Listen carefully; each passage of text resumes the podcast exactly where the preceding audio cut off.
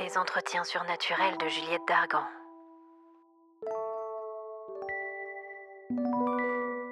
Chers amis, comme je vous l'ai annoncé dans l'épisode 7, je vous propose un petit jeu jusqu'au 20 janvier. Tentez de reconnaître l'extrait suivant. Autrefois, le manoir avait eu belle apparence. C'était sans nul doute le plus grand et le plus majestueux édifice à des kilomètres à la ronde. Mais à présent, la maison n'était plus qu'une bâtisse humide, délabrée et déserte. Vous pouvez m'envoyer votre réponse sur juliettedargan.raconte@gmail.com ou sur mes réseaux sociaux. Il ne vous reste plus que quelques jours pour participer. Certains ont déjà trouvé la réponse. Faites vite Le gagnant recevra un exemplaire de mon livre préféré et une illustration dédicacée d'une de mes histoires.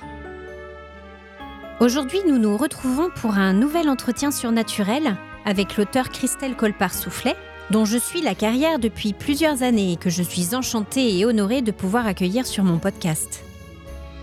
Pour déguster cet entretien, je vous recommande de vous installer tranquillement et confortablement avec un thé, un café ou une infusion bien chaude.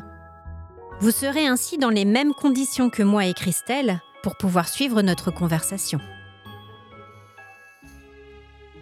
Bonjour Christelle. Bonjour Juliette. Merci de m'avoir euh, rejointe euh, pour ce moment un peu à part qu'on va passer ensemble. Ben, merci à toi. Je suis vraiment ravie de te recevoir aujourd'hui. C'est un vrai honneur. merci. Donc toi, tu es euh, autrice. Tu as écrit 21 romans, si je ne me trompe pas. Un petit peu plus. Un petit peu plus. Les tout premiers ne sont plus distribués parce que bon, c'est mes premiers. Hein, donc, il faut un peu les retravailler. C'est un projet que tu as à un moment donné de, de les ressortir, peut-être de les retravailler? Ça fait 2-3 ans que je dis à mes lecteurs que c'est pour l'année prochaine et ça vient pas parce que j'ai trop de projets en tête, j'ai trop de projets en cours. Pour l'instant, c'est, je vais pas mentir, c'est pas d'actualité pour l'instant. D'accord, ouais. Après, si tu as déjà de, de, quoi faire avec tes projets actuels, c'est déjà très bien. C'est ça. Les miens, ceux des autres, c'est. c'est du boulot. J'imagine. Donc voilà, autrice, euh, créatrice aussi de la, de la maison d'édition Terre des Misanes. C'est ça. On en parlera tout à l'heure, mais l'idée, j'imagine, hein, c'était d'ouvrir à d'autres auteurs, de les recevoir sans doute et de les guider dans le, long chemin de l'auteur euh, et de l'édition qui est pas toujours très facile. Voilà, étant passé par là, bah, je voulais donner aussi euh, de mon côté la chance à de jeunes auteurs, très souvent leur premier roman. C'est une belle aventure. D'accord.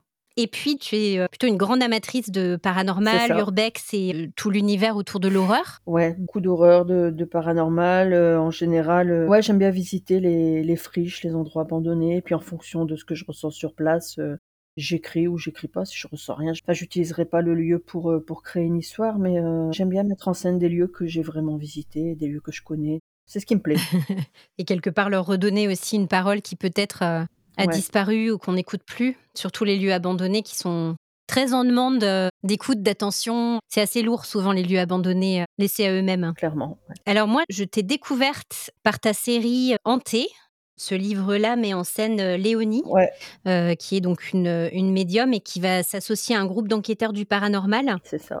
C'est un personnage assez hanté, et ce qui est hyper intéressant, c'est qu'on voit vraiment toute son évolution euh, assez sombre hein, au fil du livre et on évolue vraiment avec elle euh, dans la découverte aussi de plein de mystères et de rebondissements. Ouais, au fur et à mesure de ses hantises, euh, ses capacités vont se développer, ça va devenir un véritable aimant à esprit, entité, que ça soit bon ou mauvais d'ailleurs, ça va devenir très compliqué pour elle au fur et à mesure des tomes. Quoi. Donc ça, c'est le premier livre par lequel je t'ai euh, découverte. Hein. Je, dois avouer que je suis rentrée dans la série, euh, dans, les, dans les cinq tomes, et j'ai tout dévoré. À la suite, je les ai tous achetés les uns après les autres.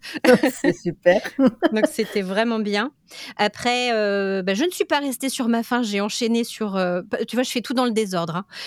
j'ai enchaîné sur ton premier abandonné, sur cette maison qui était en passe d'être détruite. Première expérience sur Bex, ouais qui est détruite, euh, ah, est détruite, aujourd'hui. Ouais, elle a été détruite euh, en juin 2023. Euh, Quelle tristesse. Depuis 2012, elle était en sursis et, et là, c'est fini. Et tu sais ce qu'ils ont fabriqué dessus Un parking ou un truc, non? Un, immeuble? C'était un, promoteur donc qui a racheté le terrain. Le terrain est immense, hein, c'est un ancien fort de l'armée. Depuis 2012, il veut raser cette maison pour, pour faire un lotissement. C'est rasé et certainement que les, nouvelles constructions vont pas hmm. tarder.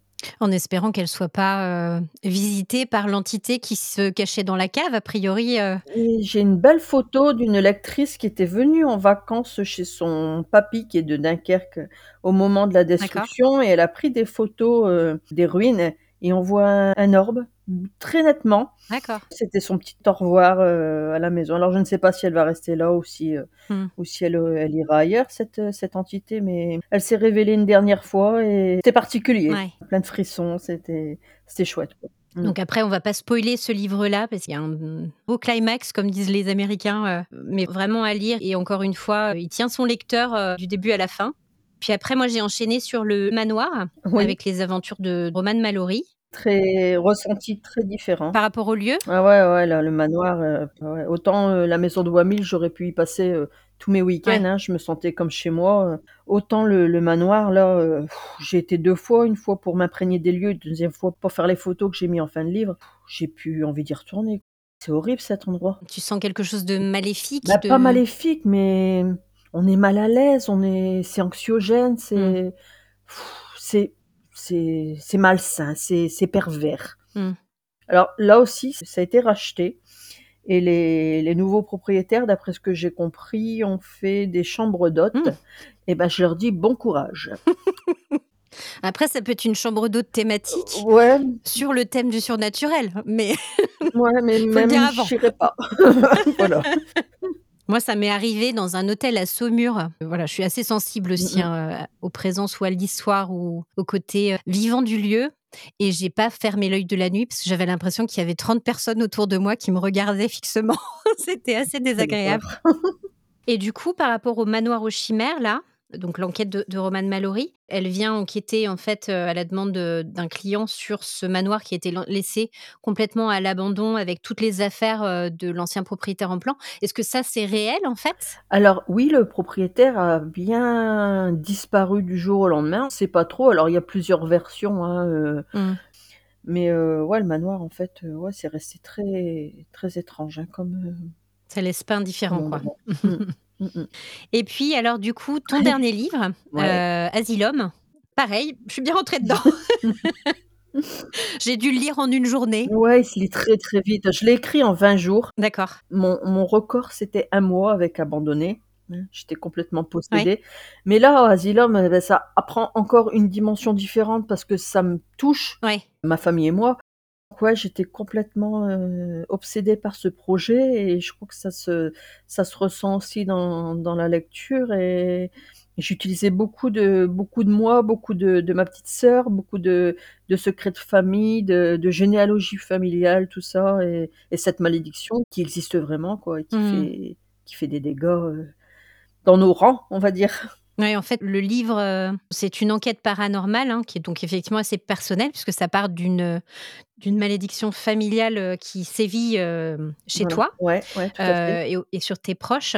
Donc c'est Christina, en fait, qui, est le personnage principal qui, enquête sur des des événements troublants qui ont conduit à la mort de sa grande-tante Mmh et qui part, enfin qui est conduite, hein, au fil de l'enquête, à aller enquêter dans un dans un ancien asile. Dans un hospice. Voilà, un hospice dans lequel il s'est passé des choses, pas très positives, on va dire et qui se retrouve aux prises avec une entité démoniaque. C'est vraiment passionnant. Moi, c'est marrant parce que tu vois, le tout ce qui est démons, ça me fait assez peur. Je suis pas, forcément dans cet univers-là, mais du coup, avec le côté personnel de ton histoire et on sent que tu tu as mis tes tripes, hein, quelque Mmh mh. part, heu, bah, ça m'a ça m'a vraiment bien accrochée. J'ai pas eu trop peur, donc Non, bah, le ça va. ouais, le but, c'était pas vraiment de faire peur, c'était vraiment de c'est peut-être naïf de ma part, hein, mais de de conjurer, en fait, cette malédiction en la en la Ouais. dénonçant à travers, bah, la meilleure façon dont dont je sais le faire. Ouais. On verra ce qui arrivera dans les prochaines, heu, années, mais heu, On te souhaite des bonnes bah, choses, en tout cas, j'espère, là-dessus. mais ouais, pour l'instant, il y a que du positif sur, heu, sur ce bouquin et et les gens sentent bien que c'est ça me touche.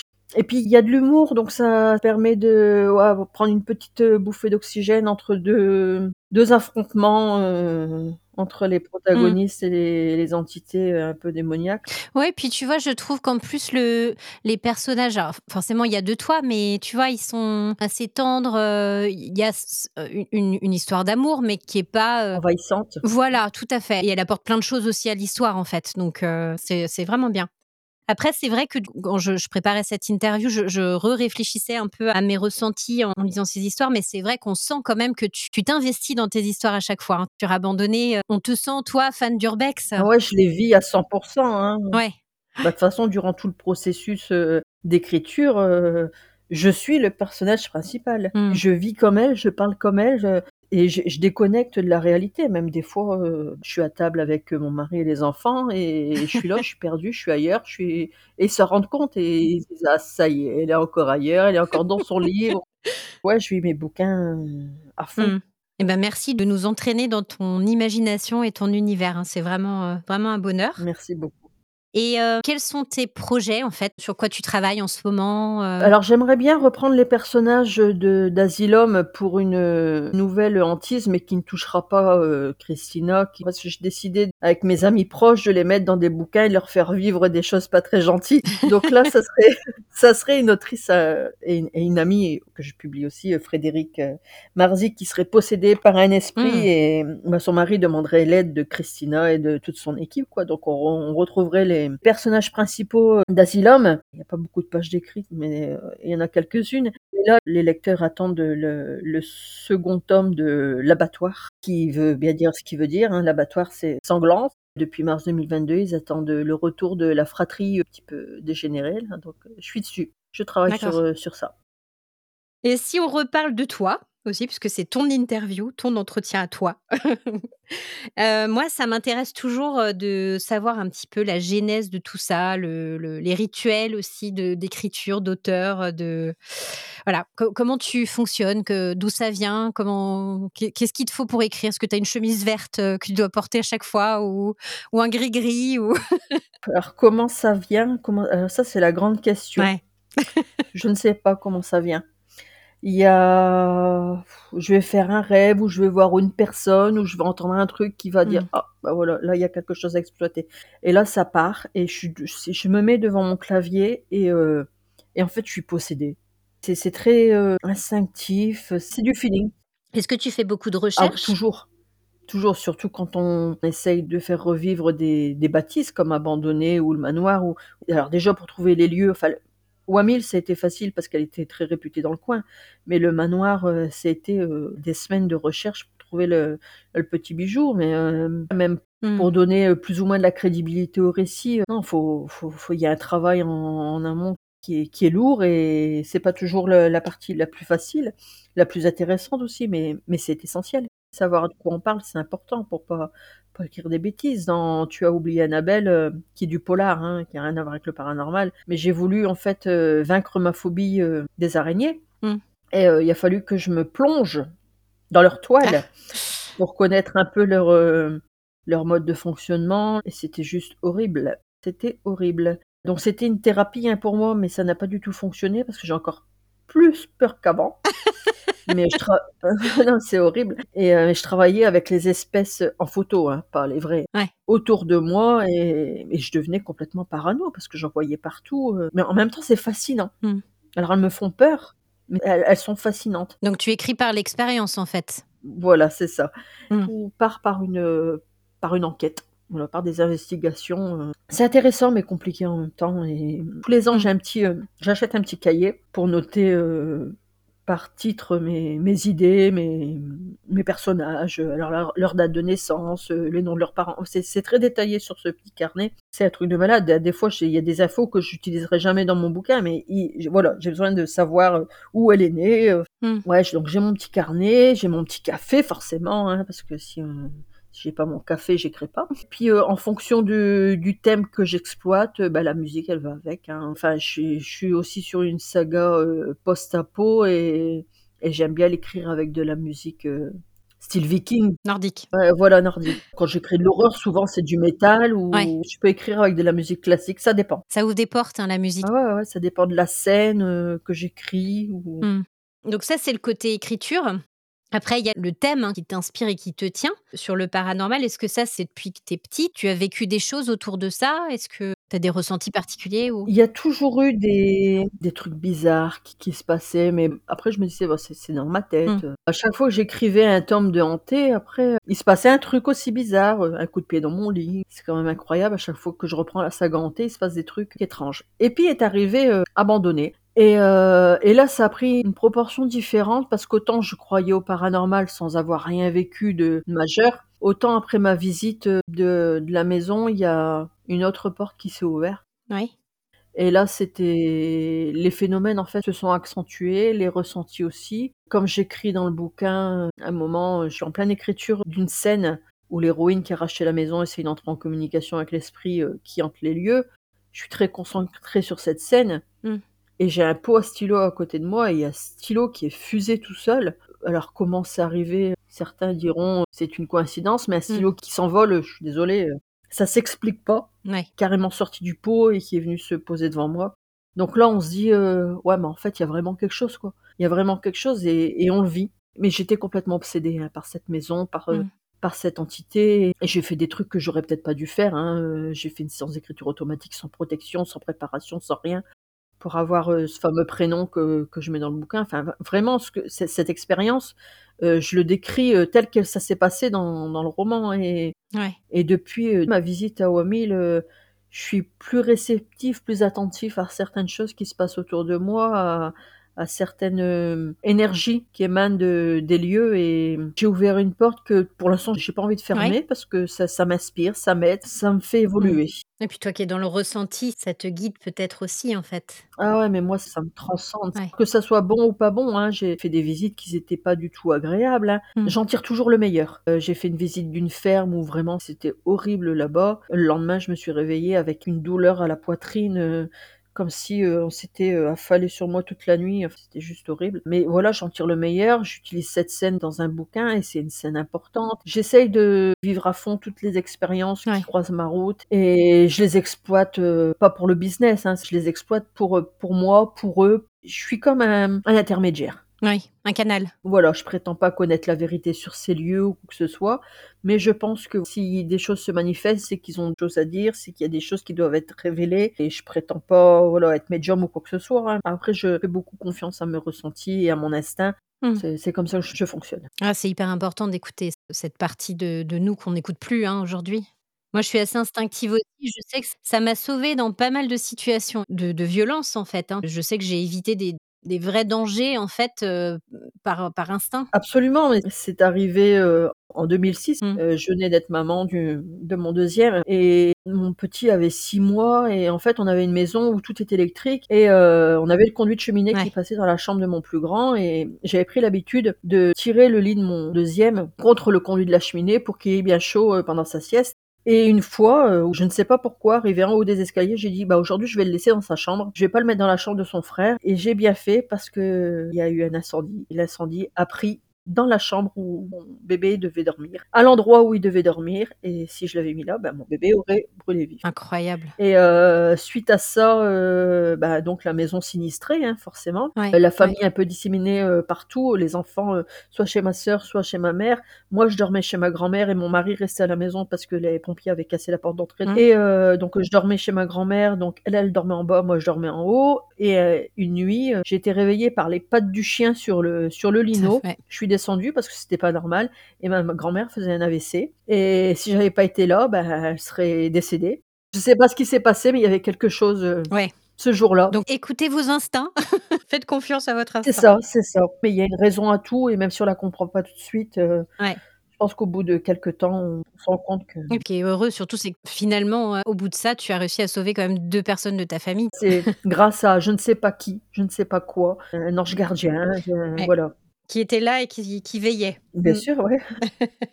Est-ce que tu peux nous parler un petit peu de- des précommandes que tu reçois, euh, de cette diffusion euh, et de qui te, qui te lit? Alors, qui me lit euh, Alors, ça a commencé tout doucement. Hein, vraiment un petit cercle restreint, les collègues, les amis. Et puis, à, à force de faire des salons, euh, voilà, on, on élargit son, son lectorat. Et puis, euh, j'ai eu la chance de signer chez Livres Éditions, qui était une maison d'édition belge.